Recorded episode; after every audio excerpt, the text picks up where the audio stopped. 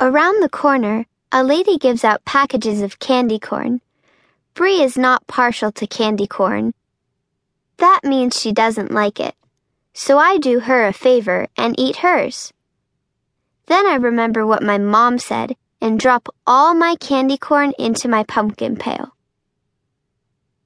We have to walk a long way to get to the next house. I work up quite an appetite. I don't want to overdo it, so I don't eat all the candy I get there.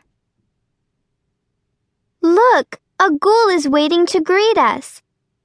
A ghoul is a scary monster.